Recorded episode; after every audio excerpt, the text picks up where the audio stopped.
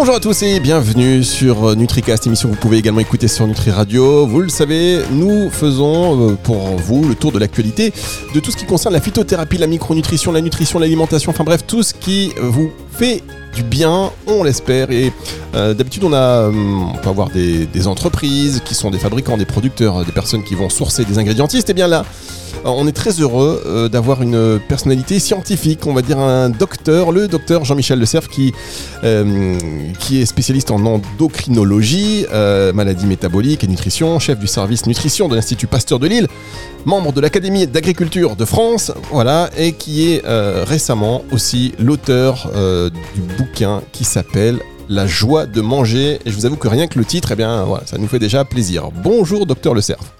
Bonjour, je suis très content d'être avec vous. Effectivement, euh, la joie de manger, ça donne envie. On a envie de se mettre à table et ça fait partie euh, des plaisirs de la vie. Ça fait partie des plaisirs de la vie. Alors, euh, même si en, bon, en plus c'est vraiment d'actualité, hein, parce que l'alimentation, ça devient de plus en plus compliqué de savoir ce qu'on peut manger, ce qui est bon finalement ou pas. Pour nous, il y a plein de régimes différents, et puis aussi euh, en fonction de ce qu'on veut manger, si on veut bien manger, on a l'impression que ça coûte aussi euh, très cher aujourd'hui. Mais euh, il y a plein de sujets qu'on peut aborder et que vous vous abordez dans ce livre. Déjà, pourquoi vous avez choisi de faire un point sur l'importance de la joie de manger?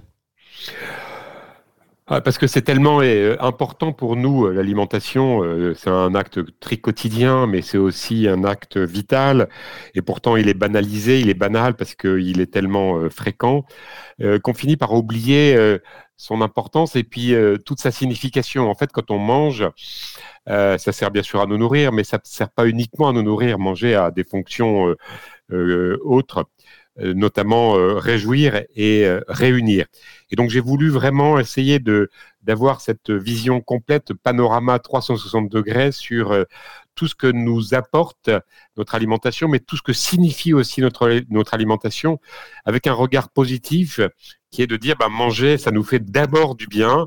Manger, ça sert bien sûr à entretenir son corps, mais manger, ça sert aussi à, fournir du, du, du, plaisir qui lui-même est bon pour l'acte alimentaire, et puis ça nous permet aussi de nous rencontrer et de partager. Et donc, c'est toutes ces dimensions-là que j'ai voulu aborder pour euh, redire que manger nous fait du bien et avoir un regard positif par rapport à tous ces discours compliqués, complexes, contradictoires, négatifs euh, sur l'alimentation. J'ai un regard aussi sur euh, les conséquences environnementales, écologiques de nos choix alimentaires. J'ai un regard aussi un peu éthique, un peu mm, également moral, spirituel sur euh, le sens, euh, j'allais dire presque sacré du, repas hein, que toutes les civilisations euh, connaissent. Voilà, c'est tout ça que j'ai voulu dire dans ce livre. Je pense, que c'est un livre qui fait du bien. Alors justement, vous parlez de la dimension sacrée. On peut rappeler aussi que vous avez un profil un peu atypique puisque vous avez été ordonné diacre euh, en 2012. Euh, donc on y est un petit peu dans cet aspect un peu sacré euh, du repas et de l'alimentation. vous dites que le plaisir de, se, réjouir et, en même temps être ensemble, c'est ça aussi la, nécessité du repas? Oui, en fait, euh, d'abord, merci de rappeler euh, cette euh, ordination diaconale qui, a juste dix ans dans quelques jours. la dimension sacrée du repas, elle n'est pas spécialement propre à une religion, elle est universelle, elle est propre à notre humanité. Notre humanité est incarnée dans, le quotidien et dans les religions aussi. aussi. Et, on, perçoit bien quand on est à table qu'il y a quelque chose qui, qui, nous réunit, qui nous dépasse, qui nous unit, euh, qui, qui, nous rassemble. On perçoit bien aussi euh, la valeur des aliments et on perçoit également ça plus fortement lors de repas festifs, euh, lors de repas qui ont une connotation familiale, voire religieuse, ou, d'autres encore, amicales, bien entendu. Et on, perçoit lorsqu'on est attentif à quelque chose qui, qui, est plus fort que nous et qui nous fait dire ah ben on est bien ensemble, on partage les mêmes choses, on mange avec plaisir, on parle de la nourriture, on sent que cette nourriture a une valeur, on sent que cette nourriture nous réjouit, nous fait du bien. Euh, on, on, est vraiment dans dans quelque chose qui est, qui est, commun à chaque être humain et, la dimension euh, sacrée, entre guillemets sacrée, hein, c'est pas, c'est pas à prendre avec des pincettes. Hein. elle, est perceptible dans, dans oui, dans, dans, tous les territoires sociaux, dans toutes les familles, dans toutes les civilisations, dans toutes les sociétés, et c'est beau. Alors, Justement, euh, on parle de bon, on va, on va évidemment parler de qu'est-ce qu'on doit manger parce qu'aujourd'hui on ne sait plus quoi manger. Mais euh, pour euh, terminer sur sur ce point, c'est donc du coup important aussi de manger quand on invite les gens chez soi ou quand on mange ensemble, de manger aussi la même chose ensemble pour se régaler de, de la même chose ensemble et pas chacun son plat. Qu'est-ce qu'on mange ce soir? Il y a c'est des haricots. J'aime bien, j'aime bien votre remarque parce que elle, est quand même caractéristique de notre époque. Euh, qui est une époque euh, individualiste et relativiste. C'est-à-dire que bon, c'est chacun pour soi, et puis euh, il n'y a rien qui est, y a, rien qui est vrai. Hein, c'est un peu ça, l'individualisme et le relativisme.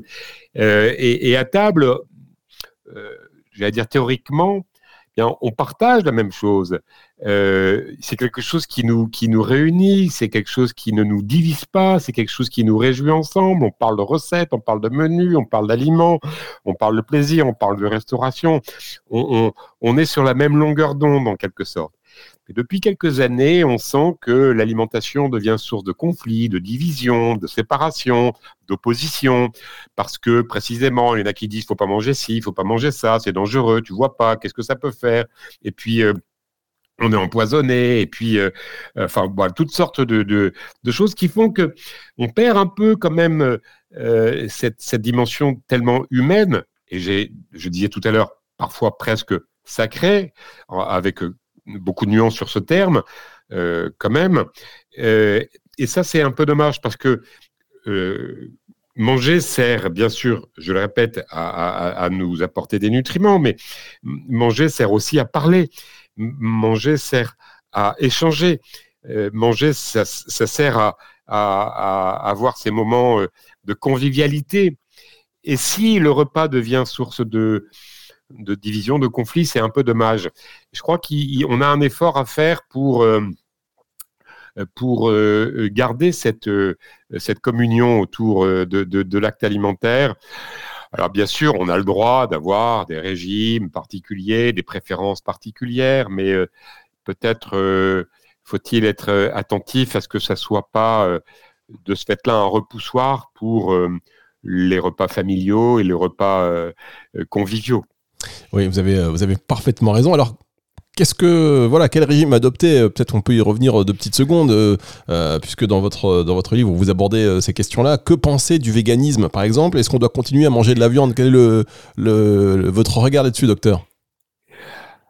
Alors d'abord, je, dirais l'homme est intrinsèquement omnivore, donc l'omnivorisme c'est une condition humaine et c'est une nécessité. C'est-à-dire que comme il n'y a pas d'aliment parfait, il faut qu'on mange de tout et euh, euh, il n'y a pas d'aliment qui soit a priori euh, toxique ou, dangereux pour l'homme, sauf si, l'aliment est, lui-même altéré, pourri, abîmé. voilà. Donc on, est omnivore et cette nécessité nous conduit à, à, ne pas exclure des aliments. Mais pour des raisons qui peuvent être personnelles, médicales, mais aussi euh, pour certains éthiques. Euh, un certain nombre vont dire ben moi je ne veux plus manger de, produits euh, carnés. On parle de végétariens. D'autres vont dire moi je ne veux plus manger de produits animaux. On parle de végétalien ou de vegan. C'est tout à fait respectable. Il ne s'agit pas d'imposer non plus aux autres notre alimentation, pas plus que les autres ne doivent nous imposer la leur je pense qu'il y a un grand respect à avoir pour euh, l'alimentation des autres, pour les cultures des autres, c'est essentiel. Euh, voilà, parce qu'il y a, y, une très grande diversité. Donc, premièrement, avoir beaucoup de respect euh, pour l'alimentation des autres, même si elle ne nous ressemble pas. Maintenant, sur le plan purement nutritionnel, L'alimentation végétarienne a beaucoup d'atouts, euh, sans aucun doute, parce que euh, est associée plutôt à des bénéfices pour la santé. Elle est cependant pas parfaite. C'est pas forcément le mode alimentaire euh, parfait. Il y a des petits déficits qui peuvent survenir, et, donc moi j'opterais plutôt pour une alimentation plus omnivore, moins carnée, mais qui n'exclut rien. Ça, c'est ma, conviction sur le plan nutritionnel. L'alimentation végétalienne, elle, elle est un peu plus poussée dans le sens de l'exclusion, puisqu'on va également supprimer les, les, les œufs, les produits laitiers, et bien sûr, on aura supprimé la viande et le poisson. Elle entraîne des risques importants de déficit, voire des risques très importants de carence en vitamine B12.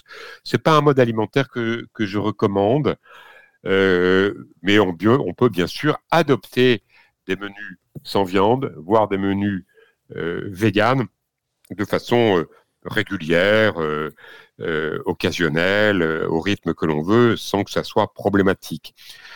Il faut être très attentif, par contre, à ce type d'alimentation euh, dans des populations euh, qui doivent vraiment être très, très, très vigilantes sur l'équilibre alimentaire, les femmes enceintes, les femmes allaitantes, les enfants, les enfants en croissance, les adolescents, les personnes âgées, etc. Donc, euh, voilà, je, je, mettrais beaucoup de, de bémols. Alors, maintenant, manger de la viande en excès, personne ne le recommande plus aujourd'hui. en manger occasionnellement, il n'y a pas d'inconvénient euh, pour, euh, pour la santé. Euh, certains vont trouver, pour des raisons respectables, qu'ils ne souhaitent pas manger de la viande. voilà, je, n'ai rien à, dire là-dessus, même si je pense que la bientraitance animale est quand même quelque chose qui est de plus en plus une réalité. Et même si je pense également, et je développe dans le livre, que l'élevage est une bonne chose, y compris pour notre environnement, à condition qu'il soit conduit de façon adéquate. Mais il y a beaucoup, beaucoup de travaux qui montrent l'utilité de maintenir l'élevage, le pâturage, notamment des ovins et des bovins et des caprins.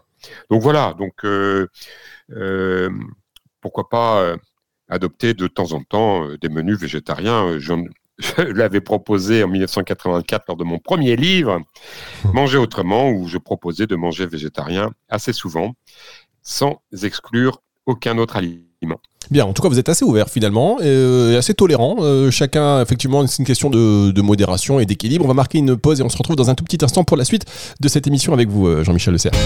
Merci.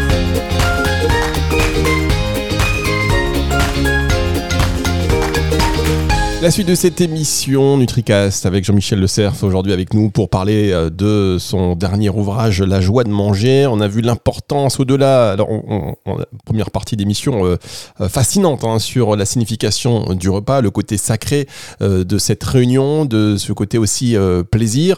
Et puis on, on a dévié un peu effectivement sur les différents régimes. Alors parler aussi, comme on est sur NutriCast, euh, de, la supplémentation. Vous avez dit que, par exemple, euh, le régime végétalien, il y avait forcément des carences en vitamine B12, en tout cas un manque de déficit en vitamine B12. Euh, pour le régime végétarien, est-ce qu'on peut se dire aussi qu'aujourd'hui, on, l'a vu, il faut, on nous dit bah voilà, il faut manger bio parce que si c'est pas bio, il y a plus de chances de développer telle pathologie ou telle pathologie, ce qui est quand même un comble, euh, on, peut, on peut se le dire. Parce que c'est pas venu dangereux de manger euh, tout, de manger ne serait-ce que même des végétaux. Dangereux de manger des végétaux, euh, qu'est-ce que vous signifiez par là C'est-à-dire que quand on dit que si les aliments sont, sont pas bio, c'est ça Voilà, en fait, on, a l'impression que si on mange pas bio, c'est pas bon. Non, alors bon, effectivement, dans, dans, mon livre, il y, a il y, a un chapitre assez important sur le respect de la création et donc la qualité de l'alimentation, la qualité du sol, la qualité des plantes, la qualité des animaux, etc. Alors objectivement, si vous voulez, toutes les études montrent que au plus les gens mangent de fruits et légumes, au plus ils sont en bonne santé quelle que soit leur provenance. Et comme dans 95% des cas aujourd'hui dans le monde, c'est euh, l'agriculture conventionnelle, on peut le dire. Maintenant, est-ce que le bio apportera un plus? Très probablement euh, un avantage euh, sur des aspects environnementaux, biodiversité, euh, euh, qualité du sol, etc. Ça, c'est peut-être aussi euh, des aspects relatifs à l'exposition des, des, riverains, et notamment des femmes enceintes. Donc, on peut encourager l'alimentation bio, mais on peut manger sans crainte une alimentation qui n'est pas bio, même si certains vont être choqués. Aujourd'hui, si vous voulez, les études qui sont faites par euh, l'Agence européenne de sécurité sanitaire des aliments montrent que dans 98% des cas, on est très très très en dessous des limites maximales de résidus qui sont établies euh, par euh, les, les autorités. voilà, même si tout ceci peut encore évoluer, hein, il faut savoir que en science, la vérité est évolutive, c'est normal, hein, sinon on n'est pas des scientifiques, hein, on n'a jamais tout acquis. Donc aujourd'hui, euh, il n'est pas dangereux de ne pas manger bio, il est surtout euh, dangereux de ne pas manger équilibré, euh, de, faire n'importe quoi, et il n'est pas dangereux non plus de manger bio. Hein, voilà, c'est pas, il n'y a, pas de problème, même si le bio n'est pas parfait. donc c'est pas, c'est pas la, c'est pas la clé unique. Par contre, c'est une prise de conscience importante de l'importance de respecter au mieux le sol, euh, et, euh, et puis euh, l'environnement, ça c'est tout à fait tout à fait sûr. maintenant, le, bio doit aussi intégrer de plus en plus, si possible, des démarches scientifiques et le conventionnel doit de plus en plus intégrer des aspects de l'agriculture bio pour euh, faire une rencontre entre les deux. Moi, je suis un homme de, dialogue et je pense que euh, les oppositions euh, basées sur des dogmes ou sur des positions de, de, j'allais dire, de conflit, des positions d'opposition, ne sont pas bonnes. Il faut des confrontations intelligentes, donnes de bonne volonté. Et manifestement, on va plutôt vers cette, euh, cette approche-là. Elle me, elle me semble bonne. Il y a des bonnes choses du côté du bio. Il y a aussi des aspects tout à fait importants sur le point de vue du conventionnel parce qu'il faut aussi produire suffisamment avec les surfaces que nous avons. On sait que si on produisait tout en bio, il faudrait augmenter les surfaces agricoles d'environ 30% dans le monde on n'est pas, c'est pas vraiment ce qui est souhaitable. Donc euh, voilà, il faut trouver un équilibre. Bien. Il y, a, des bonnes choses des deux côtés. Alors euh, effectivement, vous parlez d'équilibre, vous parlez euh, de l'exploitation, de l'exploitation agricole. on sait qu'aujourd'hui, on peut, on peut se dire, il y a des sols qui sont peut-être de moins bonne qualité qu'avant. En tout cas, c'est ce qui se dit que les, certains végétaux sont dépourvus de nutriments. Et donc, est-ce que, est-ce que, est-ce que vous pensez qu'aujourd'hui, qu'est-ce que vous en pensez déjà? Et, je parle de ça par rapport à la supplémentation. Est-ce qu'une supplémentation, du coup, et vous savez qu'aujourd'hui les compléments alimentaires font partie du quotidien des Français. Est-ce que c'est une bonne chose? Ou est-ce que c'est une chose qui finalement est inutile? Non, mais c'est deux choses qui sont différentes. Euh, si, si, si, les gens qui vendent des compléments alimentaires, euh, avec qui on travaille d'ailleurs, moi j'ai rien contre, hein, nous on fait des études pour eux, c'est très bien. Si les gens qui vendent des compléments alimentaires assoient leur, euh, leur discours sur le fait que notre alimentation ne contient plus rien parce que les aliments sont vides, sont creux, etc., c'est tout à fait faux. Quand on regarde les, les, les, la composition à variété égale des aliments, il n'y a pas eu de modification significative. Quand on regarde la composition nutritionnelle des aliments bio et pas bio, il n'y a pas de différence significative, en tout cas de façon pertinente. Et donc, euh, euh, notre alimentation, euh, par rapport aux aliments bruts, ne s'est pas dégradée. Il y a des évolutions. Par exemple, du côté des produits carnés, il y a des changements. La viande est moins grasse qu'autrefois. Quand il y a plus de pâturage, il y a plus d'oméga 3. Il y a des choses qui sont intéressantes. Quand les, gens, les aliments sont bio, ils sont un peu plus concentrés. Euh, il y a un peu moins d'eau, etc.